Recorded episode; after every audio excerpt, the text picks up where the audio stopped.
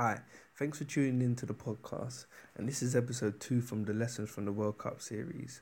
And this follows on from the video, which is now on YouTube. So if you haven't seen it, check it out. And it all focuses on resilience. Now, to be resilient is a massive mental skill.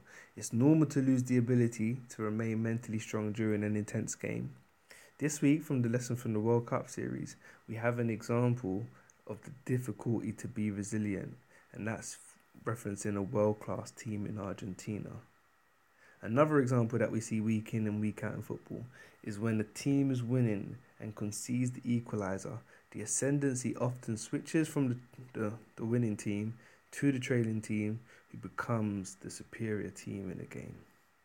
Now, there are so many factors that can explain this, such as the home advantage, or in some cases, the home disadvantage, historic results against the team that they're playing against, or even just a normal running recent form.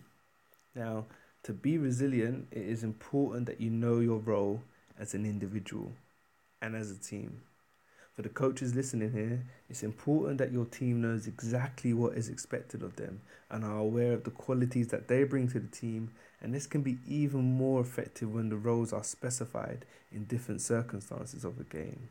This was something that England did. They had a meeting prior to the Tunisia game and discuss the roles of each player in the event of chasing the game.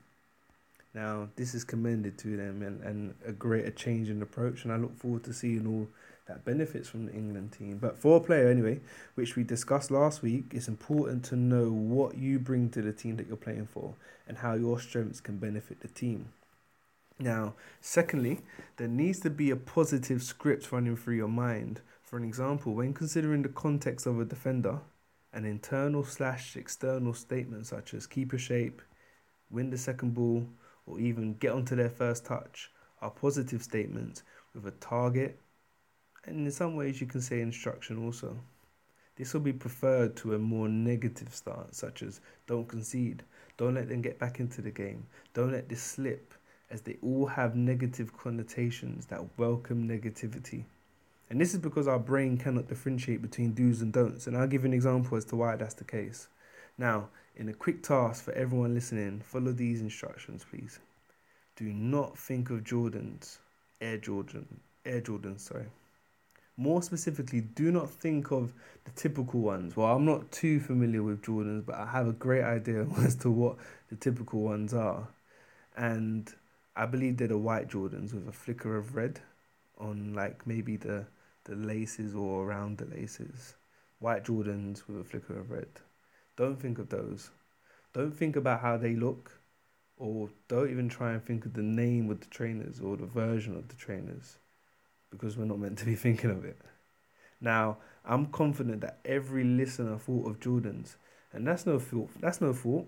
It's just a matter of how our brain works. The brain fails to re- register avoidant commands now, therefore, like a negative statement such as do not concede would welcome the notion of conceding, consciously or subconsciously. And this is because we're feeding our brain with negative statements, and it is likely that there's a subconscious or even conscious actions that we make during the game that encourages the change in ascendancy of the other team. Now, many wonder what the science is to the change in ascendancy, and a big factor is what we feed our minds, then how our body reacts to it.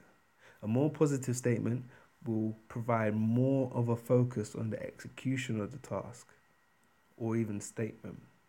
So please note that I only use these statements as examples of positive statements, not something that you need to practice exactly, but you know, the context will be specific to every player.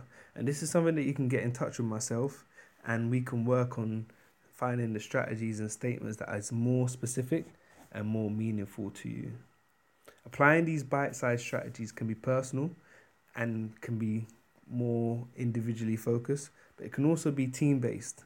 So, coaches, it's imperative to pass this on to players, encouraging the use of more positive and instructional statements rather than negative statements. Now, players or athletes in any sport, um, you can pass this on to your teammates, especially if you take part in, you know, team sports, and spread the influence as well as apply for yourself as well. Remember, every action that you make stems from a thought. And the aim of my work and in this podcast is to provide more details um, in how we can practice mental skills and apply it in our performance and raise performance levels through the way that we think. But more importantly, I, I work one to one with athletes and provide strategies to make more empowering performance levels or more empowering performance by focusing on the thought process and trying to make that more automatic. Thank you.